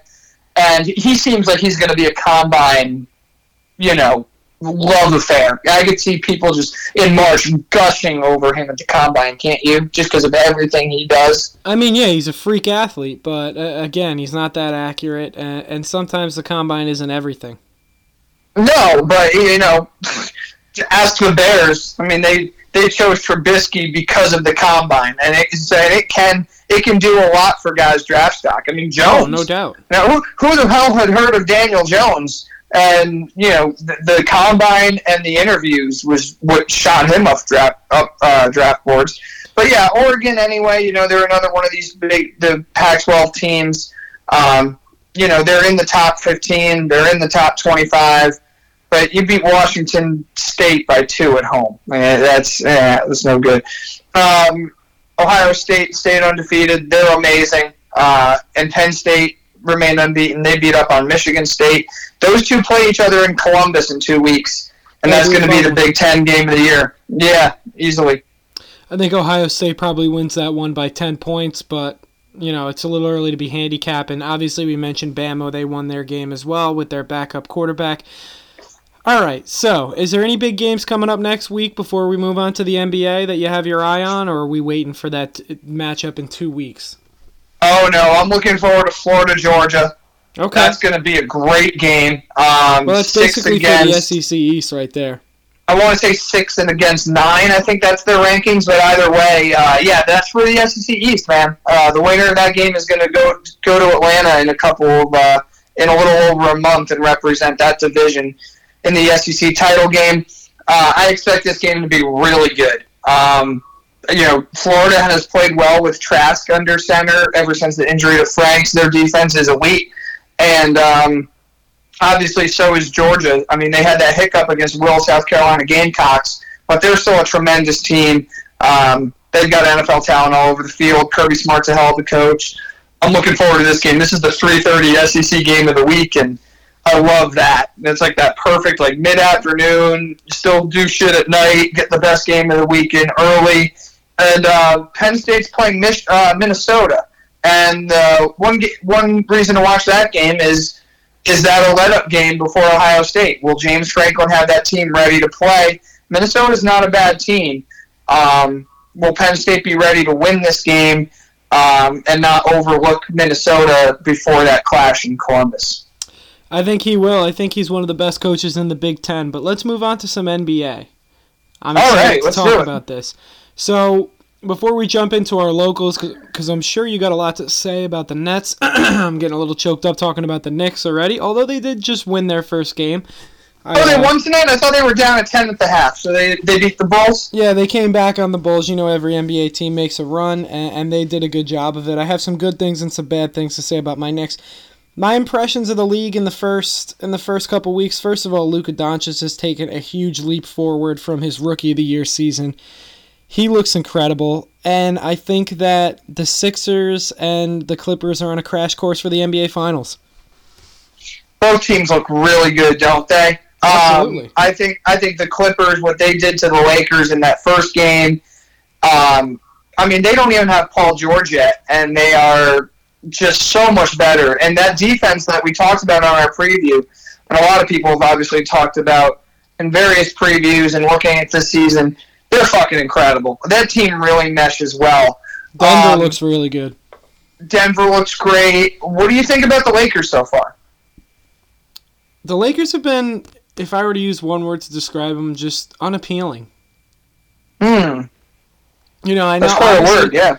Obviously, you got LeBron out there and you got AD, but besides that, until Rondo comes back and starts running a real offense, the only thing I've really been interested to see because the Lakers have been on national TV already like three times and I think everybody's only played three to four games, is uh, I love watching Dwight Howard run around out there. God, he he. I mean, he how much weight did he like lose? Forty pounds. But you know what? He's really committed, from what I see, and we're only four games into that role player role. He is. The question though is, is he big enough? He's already gotten stuffed at the rim a couple of times. I know. Like his his game is like has been always to be a force at the basket, and he doesn't look like a force. No, not at all. But when you have all those back problems, you gotta and you get a little older. I guess you got to take some weight off. Oh, I'm for it. He's I, running I the floor really well, I have to say. He, he is. His physique looks great, just not for an NBA center. Not for him when you don't have any finesse. I think it, it's a great like, hey, I got the rest of my life to live kind of physique. Not a hey, I got to go give 17 minutes a night uh, for in an NBA game as a center. Yeah, that's a good call. The other thing that I noticed um, was talking about the Denver Nuggets, and, and we didn't mention this in our preview. When they traded for Jerian Grant, he looks incredible. Yeah, we, we skipped over that. He is he is so good, and, and what a what a great move by that front office to complement already the really good players that that team has. You mentioned Will Barton as your sixth man of the year. Um, this team this team is is going to be damn good, and that's probably why you picked them to be the number one seed in the in the conference, right? Yeah, I did. I just think that this team's going to be poised to be the best team for the regular season, and then the Clippers are just going to say, hey, you guys had your fun. We're going to take over from here and, and win when it matters.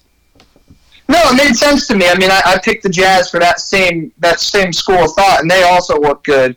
Um, I am a little surprised with how bad the Warriors have looked. I know it's only Me three too. games. It's a totally different. It's a totally different team, but it's still Steph. Warriors It's still Draymond. bad, but D'Lo has looked good.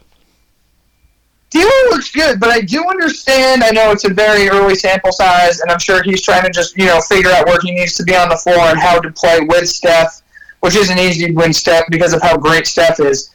Um, but I can see how he doesn't necessarily fit. He'll give them points, but are those points huge points? Or are they or are they more empty points? And uh, I'm surprised with how badly they've gotten their shit rocked. I expect them to come back and still be a good team and on the fringe of the postseason. That's why I picked them sixth in the playoffs. But I, I don't know. I mean, they, they really can't look any worse than they have the first three games. No, they, they, they can't, and I think they're gonna. I think they're still gonna be in the playoffs. I again, I mentioned the Mavericks. I think Houston looks like a lot of fun. I think that. Did you see Russ and, and Harden get into it already in the first game of the year? Yeah, but you know what? Those they're boys. I mean, if me and you were playing basketball, I'd probably end up screaming at you at some point too, right? Well, maybe vice versa, but sure. Oh, okay. All right. We all know I run the point. But um, a, a couple other That's fine. teams, Raptors. Raptors have looked pretty good of recent, and, and I think the Celtics have looked good as well. Celtics have looked good, but you're already starting to see some of those defensive problems uh, slip in. And I'll tell you this: They don't have a center. I bet when they played the Sixers, I know that was opening night for them, but they got their shit rocked well, in the game. Sixers are just again, they're in a different class. They're far They are. beyond the best team in the East. It's not even close. They are, they are. But if we're going to talk about much this, better than the Bucks too. if we're going to talk about the Celt, and that might be true, but if we're going to talk about the Celtics being a contender in the East or a team that's going to be a top three or four playoff team, I'm not saying that I would pick them to win a seven game series, but I would like to see a little bit more of a competitive game against the Philadelphia 76ers. And the thing that I saw in that game in particular, and to be perfectly honest, I know they beat the Knicks the other night. I didn't watch a second of that game, but I do have questions because Kemba Walker is not the kind of scorer Kyrie Irving is. And there's going to be times where I, if Jaylen Brown isn't having a night or Tatum's not having a night, where are they getting their other points? Because Hayward's a more of an overall player, right? Like he's not a guy that says, "Go get me." That you say, "Go get me 35 tonight. Go get me 40 tonight." He's not necessarily going to do that.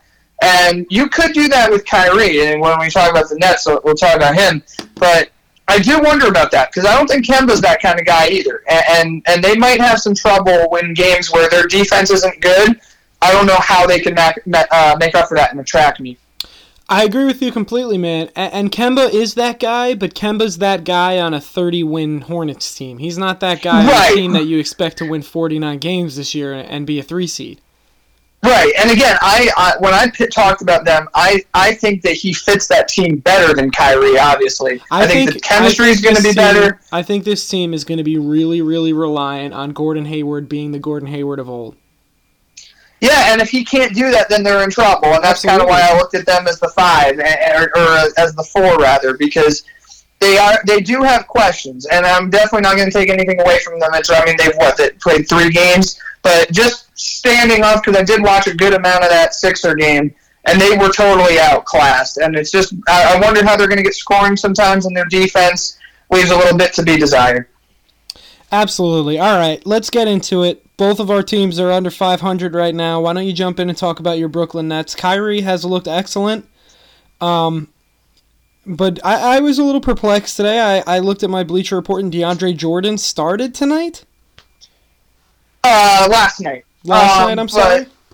Yeah, so it, it's interesting. I mean, I expected there to be a little bit of a of a adjustment. I mean, every time. I mean, we talked about Kyrie and for D'Angelo Russell, but there's a lot of other new players on this team. I mean, you have David Nwaba, you have Garrett Temple, you have DeAndre Jordan. You know, instead of the Ed Davis, the Jared Dudleys, and the you know um, DeMarre Carrolls of the world. You have Taurean Prince too, who had a really good game against your Knicks.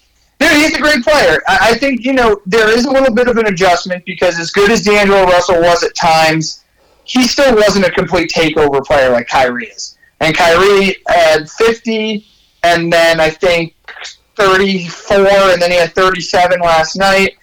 I mean, he, he does things on the court that nobody on the Nets has, is used to having a player be able to do, including Kenny Atkinson. You know, he's never coached a guy who can do what he can do. And I do think there there is going to be a little bit of an adjustment period to figure out floor spacing and defensive schematics. And Kyrie even talked about that post game last night of, hey, you know, we got to do a better job of picking up the next man's guy and figuring out where we need to be and get a little bit more physical on defense. I think all that will come. You know, losing to the Grizzlies and the and the Wolves in two of the games are, are, are certainly things you, you when you look at the schedule don't think that they're going to do. But you know, they get young teams early who have good players. I mean, Karl-Anthony Towns went off, and they lost both games in overtime. You know, and those are sometimes usually when you lose in overtime, it's because you know, you're just not making the stops when you need to make stops, and that's been the story of the Nets. I, I definitely think they'll get better, but it'll be it'll take them a little bit of time. I, I kind of knew that off the bat, but just watching Kyrie, I mean, I, I I probably said wow about seventy times in watching him in three games. He's he is truly truly unbelievable. There's not a there's not a move that he doesn't have in his arsenal. No, not at all. And he made that uh, literally mirrored the shot of the clinching final shot against the Knicks to clinch the Knicks game. And, and, and we were texting each other. Was a lot closer, and, and there was. It was a, it was a terrible game to watch. I, I stayed. Oh, both teams were sloppy as I've never seen so many travels in one fucking game, man. Uh, there must have been ten. It, it was abysmal. And uh, do you have any finishing points before I jump into my Knickerbockers? Yeah, just to finish up. I mean, I, I think that you know, it, it, you don't like to lose those games, as I said, but I, I do believe that they're going to figure shit out. When you mentioned DeAndre Jordan starting, uh, I'm sure you watched the Nets game, or you watched the Knicks game, so you saw how bad he was that night. But opening night, too, Jarrett Allen looked completely and utterly lost in the first two games of the year. Yeah, he needs a game. and, and I think that, I mean, he ended up getting a double double off the bench last night. So I don't think it was a permanent move, but Atkinson's trying to figure out his rotations and who should play with who. Dinwiddie had a great game against your Knicks. Individually, there's a lot of good players, and guys like Garrett Temple and David and Nwaba, you know, they are pros as far as you know filler guys and space guys and, and role players. But you know, you had a, a DeMarre Carroll on the team for a while, and you know you're trying to get these new guys to work in with your Dinwiddies and your LeVerts and your Harrises and your Allens who know the system. Yeah, so it, it, it, it does take a little bit of time. I mean, I picked them to be the three seed. You know, they're going to win. They're, the way that I see in the first three games is they're going to basically win games literally just because Kyrie is Kyrie. And that's how I felt about the Knicks game. The, the Nets, I know, held the Knicks scoreless, and I'm sure when you talk about your team in a, in a couple seconds, you're gonna you're gonna harken back to that. But it, the only difference really in that game to me was the Nets had Kyrie Irving and the Knicks didn't, because I, I, didn't really see any. I didn't really see. No, I'm serious. Like I didn't really see anything. I didn't really see anything else in that game that made me think that wow, the Nets co- totally outclassed the Knicks. That game could have gone either way. Just down the stretch, the Nets had Kyrie Irving, and and that was that was the difference. But go ahead, my man. Talk well, about your uh, last thing on the Nets, I mean, I think your core guys look good that are going to be on this team for playoff runs with KD. Yeah, I well, think Levert looks really good. Oh yeah, and Dinwiddie too. Absolutely, Dinwiddie, and then even Kurucs, who I think is going to find his way to have a role on this team for the future. And Harris, he's knocking down threes, which is what he's supposed to do, and he can do a little bit more than that. I saw him get to the bucket a couple times as well. Yeah, and he's great without the ball. Um, he, he's kind of like a mini Redick. Like he never stops moving. Um, It's just you know they're they're gonna have to figure everything out. But I like Atkinson. I like what Ky- I do. This is a team that I think Kyrie's good for, because unlike the unlike the Celtics, you know the Celtics went to Game Seven of the Eastern Final without him, and they had guys who were expected to take that next leap. You know, this next team was a 42 win team last year in the sixth seed who got blown out in five. You know, they, they didn't go on this fairy tale run. They went on a fairy tale run for what people expected of them, a team that, you know, 12 months ago were expected to tank or, you know, were suggested to tank. But Kyrie's good for this team because I do think his I do think his his leadership and his uh, his experience in making big shots and big moments does help, and he can tell guys, listen, this is what you got to do in overtime games or down the stretch to help win because you know nobody really, especially the core guys, the veterans sure, but the core guys who are going to have a lot of say in whether the Nets win or lose more games this year or if they're a real contender. They've never been anywhere close to those situations before, so this might be a team that Kyrie can really use that for. And, and he's gotten on their guys a little bit, but not as a dick, more or less like, hey, let's fucking go. Come on, like get up in your guy's face. Don't allow those open spots. Cover the, your cover the, your next man's guy when they when they get past you or when they get past them. You know, all that stuff is going to be a little work in progress, but. We're obviously going to see. We don't expect them to be a championship team this year, but I would be disappointed if they are any any anywhere near what they were last year because I do think they're a better team. I agree with you, man. All right, so let's jump into the Knicks. There's a few things that I've seen that I'm really happy about, even though they're only one and three. Yeah, one and three, but there's a few things that I'm super disappointed in. First of all, I, I don't know if Fizdale's the coach of the future. Every single time there's a timeout, uh, first of all, this team is terrible defensively in transition.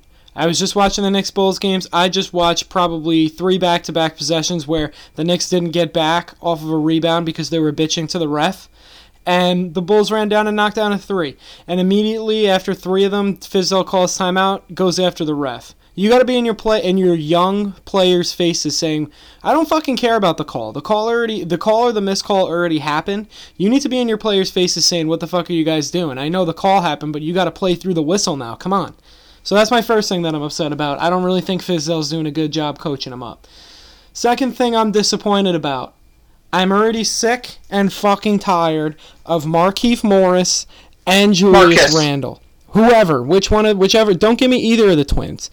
I, I like Julius Randle, and I think he's a really skilled player, and he's good on a good team, but he's not good for building a young team. I, I Morris, I think, is is an absolute lost cause. I saw again tonight. The, the ball dies in his hands. He tries to dribble like he's a point guard. He doesn't play create for anybody else. And if I see another goddamn free throw line jumper from him with 14 seconds left on the shot clock, I'm going to kill myself. I said it. Strong. Yeah. That feels like a weird reason to do it, though. Of all your other misery, I feel like him Um, taking it's a threat. free Maybe throw he'll jump stop shots is- doing it now. You know, he doesn't want blood right. on his hands. Uh, and and he's got this tough guy. role. actually, he might. Yeah, he's kind of crazy. He might. He's got this tough guy thing, but his tough guy thing is different than another guy on the Knicks who I love because there's a guy on the team and they signed all these power forwards who I really like because he plays his ass off and he'll fight anybody just because he's playing so hard, and that's Bobby Portis, who never Yep. stops moving, is a dog defensively, and he's going to get in a fight with somebody just because he wants it more. Morris is just going to talk shit. And that's why he's going to get in a fight. It's not because he wants to win so badly or whatever. He's trying to fight the other guy just because he's a straight up asshole. And he completely kills the offense. He'll catch the ball at the top at the top of the key or, or, or, or wherever, mostly at the top of the key, and just hold it. And let the offense move around. Then he does three dribbles, a little crossover, and pulls up. And it just kills me. The ball dies in his hands. Julius Randle, I don't want to see you bringing the ball up on a fast break and getting it poked away from behind you, or or posting up with 20 seconds left on the shot clock, bringing it down to five, and then shooting a jumper that goes in 20% of the time. And they went to him in that Nets game on the last play when Kevin Knox is red hot. And what does he do, Sean? When he's getting double teamed, he dribbles the ball off of his foot out of bounds. Now today I saw him. He dribbled into a double team, kicked it out to Bobby Portis for for three. I was happy with that, but you're not going to see that that often with a guy like Julius Randle. I do not like those two players, and I don't like the way that they've been coached thus far. So you want to talk about what I like now? Sure. So what I like first. I mean, I kind of was enjoying your rants, but I guess if you want to be positive, we're three games in. I'm not that upset. I, I, the only thing I'm upset about is more. No, you're just giving early impressions on what you like and don't like. I get it. I, you know what? Honestly, I hope Morris gets his numbers. Maybe he'll actually start hitting that free throw line jumper, and he'll start averaging 16 points a game instead of 12, and they can trade him. That that's my hope. But with that being said, I, I already mentioned it. I fucking love Bobby Portis. I really do. The guy can knock down a corner three. He can get you off the dribble a little bit. He can post up, and he plays fucking hard. Period. On defense and offense. He's a dog in the post. He can rebound. I, I just I love his game, and he really plays hard. And the other thing I like is the young guys. I really like RJ Barrett. I'd like to see a little more outside shooting out of him, but I think that'll come with time. Trier is a microwave. He is what he is. He's going to knock down a lot of threes. He's been shooting the ball really well. I'd like to see him get a little more run. And the thing that I'm most happy with and that I'm most excited about so far is Kevin Knox. He's taken it up a level. I saw him hit two, three threes in the game that I watched today. He hit a lot of threes against the Nets in that previous game, and he got to the and he got to the basket and he got to the line a lot as well. He's really taken a leap forward this year. So those are the things that I like. Everything else, I have to watch more. Yeah, I mean, I think you. I think you know, from me watching that whole Nets game, and I watched some of the game, uh, their opening night uh, against the Spurs. You know, there's a couple of things that I, I question with Fizdale, and I think all Knicks fans do as well, as far as his ability to put guys in the right situations. I did not like, and I know you were losing your shit.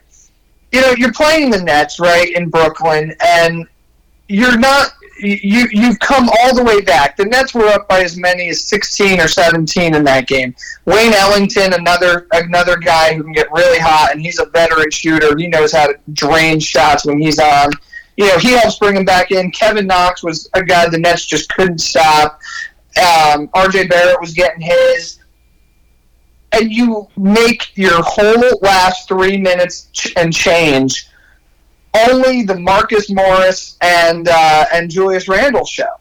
And the Nets just clogged the middle with Jordan and Taurean Prince, and when Jarrett Allen was in there, and Kurucs, and they were completely overmatched. And I'm just thinking, listen, this is a time where you need to see, you know, not put the ball in Barrett's hands or Knox's hands per se, but at least draw up plays to get them involved. And you know what? If Morris or Randle or Portis or any of those guys don't like it, tough shit because they know what that they signed up for, and that and that's a veteran team. I remember last year, the first thing the Nets started doing was they would draw up all the way minute plays for Caris LeVert.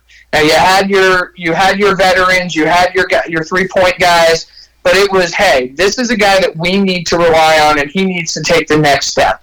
And if we lose, it's going to be because we take our lumps with him. But we want him to be the guy in the moment and we're gonna we're gonna roll with that because he's our he's the guy we're building around. The Knicks need to fucking do the same thing with Barrett and Knox. Knox, I've been very impressed with.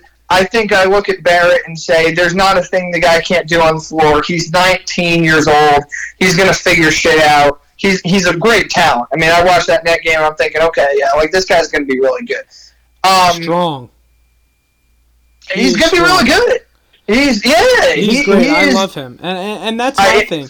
Uh, just going back to the Nets game alone, like you. You're not you, you mean to tell me you're gonna clog the paint instead of having RJ Barrett bring the ball up and surround him with shooters? No, don't get me wrong. I think part of that was because in that Spur game, they had Barrett playing point guard and it didn't work very well. So they they got better when when he was uh, when he was taken out of the point guard role. But I, I don't know, man. He's not a point guard. He can take the ball up, but he's a slasher, and he's a guy that can find his spot on the floor, and he's great in, in those kind of situations and ISO ball. Much like Knox is. I mean, he can take the ball up the court, too. I don't know what you're going to be looking from Dennis Smith. Uh, you mentioned Trier. They are what they are. As far as the veterans are concerned, I like the Mission State. Yeah, no, he's fine. I mean, the ball sticks in his hand, and when he's cold, I mean, it's ugly. But um, I, I think all again, all you're looking for with the veterans is understand your roles. And Fizdale has to do a better job of communicating that to these guys. Because if he doesn't, and there's miscommunication between, hey, we're trying to prioritize the young guys, but also making sure that the veterans get theirs so you can win a couple more games or trade them. That's not what this season is about. The season is about whether you keep those guys or not, developing the young guys and making sure that from start of the season to finish, there is legitimate growth and maturation and, and progress. And if there isn't, it'll be because the veterans got too many minutes or too much leash, um, or that these guys just weren't all that good. And I, you definitely don't think it's going to be the latter. At least I don't. So put them in six, put them in position. That, that's what we want to see from the New York Knicks. We don't want to see Marcus Morris and Julius Randle taking last minute shots against a team that you know can't stop the other two. So that's how I look at it. I wouldn't be upset. You know, you want to win games, especially games that you, you feel good about because you're still at a point in the season where you don't want to use the word tanking yet. Because I do think, from a talent perspective, you guys are better than you were last year. But much like the Nets and much like a lot of teams that are that have a bunch of new personnel, I mean, you've got a bunch of fucking power forwards and centers and small forward hybrids. Like, I don't know how many guys you can play at the three or the four, and shit, even the five, but there's a lot of them. So Fizdale better find a find a rotation that works. Find spots and and you know lineups where certain guys can play together. Certain guys need to be on the floor with other personnel who's you know coming off the bench, who's starting. It, it, it's going to take a while. It is, um, and it's a tough thing for young play, players because I'm looking at you know I'm watching that Memphis Nets game last night, right? That was ended in a Jae Crowder three at the buzzer, which is just you know fine, but that team knows exactly what they're doing on offense. I mean, they ran some great plays. They were completely in synergy and because they know who's going to be on the floor when, and they know who's going to be there probably throughout the year. And guys like John Morant and Jaren Jackson, that's gonna that's good for them. You know, that's that's good for them because they can build that continuity, and that'll help them know where they need to be. As far as the Knicks, I mean, you're, you're going to have Kevin Knox playing with two or three or four different lineups probably for the first couple weeks. Same with uh, R.J. Barrett, and and that can be tough. Yeah, I agree with you. I just want to see those guys get some run. I don't care how many games we win this year. I've honestly, as much as I complain about Morris and, and Randle, I, I've been happy with what I've seen so far. Pleasantly surprised. Yeah, no, I, I would agree with that. All right, man. Well, that about wraps it up. We're going to have to see who wins this World Series. I think it ends tomorrow. I think you're in agreement with me there. Yep and then we're into the off season, so we'll have plenty of time to talk about the Yankees and what they need to do because they what they really need to do is win a fucking World Series. So we'll have to see about that. But we will be back this coming Wednesday with a Wednesday NFL, my friend. In studio, man. Looking forward to seeing you. It's been a bit. Absolutely, man. All right. Well, I'll talk to you soon. Everybody, enjoy the rest of your night. Take care, guys.